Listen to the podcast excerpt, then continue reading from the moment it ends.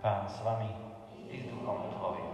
Čítanie zo svätého Evanielia podľa Jána. Sláva Tebe, Pane. Tomáš, jeden z dvanástich, nazývaný Didymus, nebol s nimi, keď prišiel Ježiš. Ostatní učeníci mu vraveli, videli sme pána, ale on im povedal, ak neuvidím na jeho rukách stopy po klincoch a nevložím svoj prst do rán po klincoch a nevložím svoju ruku do jeho boku, neuverím. O 8 dní boli jeho učeníci znova vnútri a Tomáš bol s nimi. Prišiel Ježiš, hoci dvere boli zatvorené. Stal si doprostred a povedal, pokoj vám. Potom povedal Tomášovi, vlož sem prst a pozri moje ruky. Vystri ruku a vlož ju do môjho boku. A nebuď neveriaci, ale veriaci.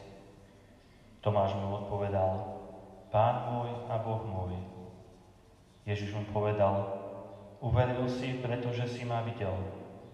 Blahoslavení tí, čo nevideli a uverili. Počuli sme slovo pánovo.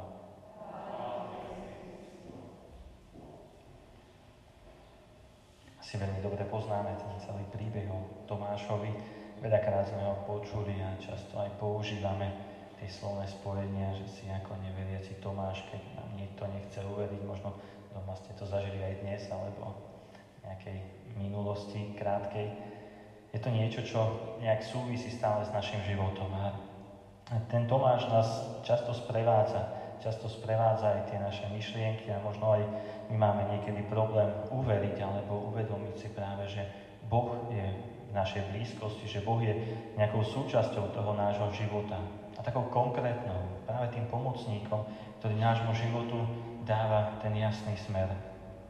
A Tomáš, aj keď sa ho, aj keď ho nazývame často neveriaci alebo akokoľvek, aj tak je svetý.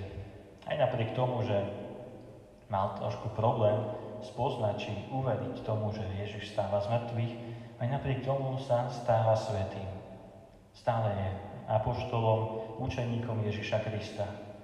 To dôležité práve o Tomášovi je, že aj napriek tomu všetkému, čo zažil, napriek tomu všetkému, čo používame, alebo ako ho, si ho predstavujeme ako toho neveriaceho, on je ten, ktorý nakoniec uveril a rozhodol sa hlásať Evangelium. Po tom všetkom, čo, čím si prešiel, chcel hlásať Ježiša Krista. Chcel hlásať to Božie kráľovstvo, ktoré prichádza a ktoré prišlo na svet.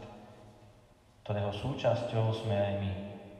A vieme, že sa stal učeníkom alebo apoštolom, hlásal Evangelium v Sýrii, v Mezopotámii, dostal sa až do Indie a naozaj to jeho pôsobenie prinášalo ovocie. Aj napriek tomu, čo predchádzalo tomu všetkému. Ale možno poznáte aj viacero tých príbehov alebo nejakých tých správ o Tomáškovi. Jedna z nich je celkom zaujímavá, že vlastne svätý Tomáš ako tak putoval a hlásal evanielium. E, vieme, že nebol účastný alebo ne, ne, nebol práve pri tej veľkej udalosti, kedy zomierala aj Panna Mária. Pretože Panna Mária si želala mať pri sebe všetkých apoštolov, všetkých tých, ktorí, e, ktorí boli okolo Ježiša, ktorých Ježiš vychovával a vyučoval. A pri jej smrti, alebo vtedy, keď Panna Mária zomierala, Tomáš tam nebol.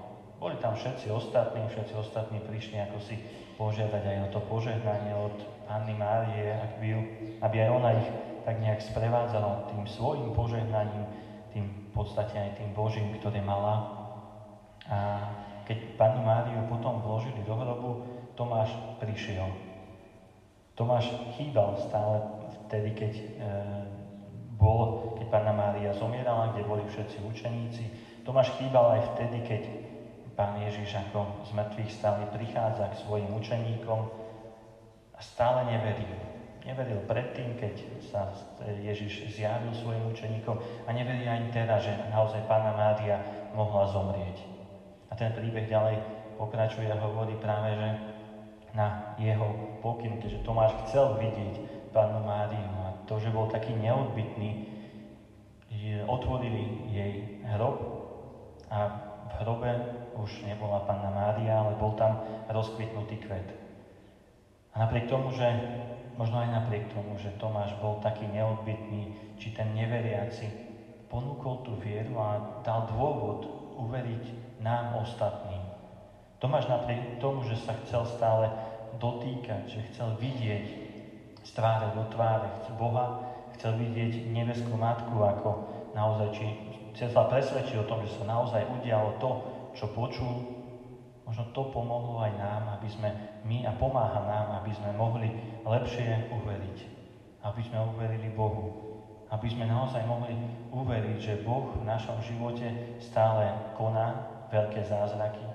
Že Boh neustále prichádza do nášho života ako ten, ktorý nás chce oživovať, ktorý nám prináša práve ten väčší život. Vieme, že Ježiš vystúpil do neba. Mária bola vzatá s telom a dušou do nebeskej slávy a tam smerujeme aj my. My, ľudia, ktorí žijeme na tejto zemi, ľudia, ktorí sa často trápime, ľudia, ktorí máme svoje hriechy, svoje nedokonalosti, všetci, všetci my sme pozvaní práve a možno aj apoštolom Tomášom kráčať k tej väčšnej radosti, kráčať k svetosti, k svetosti, ku ktorej nás pozýva Ježiš Kristus. Prišiel na tento svet práve kvôli nám. Kvôli nám, obyčajným ľuďom, aby nám daroval väčší život. A vidíme, že nás pozýva k niečomu väčšiemu, ako, je, ako sú len tieto naše ľudské hranice alebo tá naša ľudská existencia. Ježiš Kristus nás pozýva k väčšnému životu. A možno aj na základe tých takých malých pozvánok od apoštolov, od tých, ktorí hovoria o Bohu, ktorí ukazujú a robia tie veľké zázraky a veľké veci, ako robil Ježiš Kristus. Aj vďaka Tomášovi máme tu možnosť a možno tú, takú túžbu chcieť vidieť a dotknúť sa Ježiša Krista. A to všetko sa naplňa aj dnes Eucharistii. Aj dnes sa dotýkame, stávame sa jedným telom práve s Ježišom Kristom, s vykupiteľom, ktorý nás pozýva k tej sláve neba, k sláve väčšného života. Ďakujeme Ti, Pani Ježišu, že nám dávaš apoštolov, že nám ukazuješ niekedy aj tie nedokonalosti, ale že Ty všetko chceš premieňať na dobré. Ty chceš byť ty, ten, za kým máme kráčať a stále nám ukazuješ cestu k svetosti, cestu k viere. Ďakujeme Ti, Pane Ježišu, že môžeme aj napriek našim slabostiam či pochybnostiam stále zažívať Tvoju blízkosť a Tvoju slávu. Amen.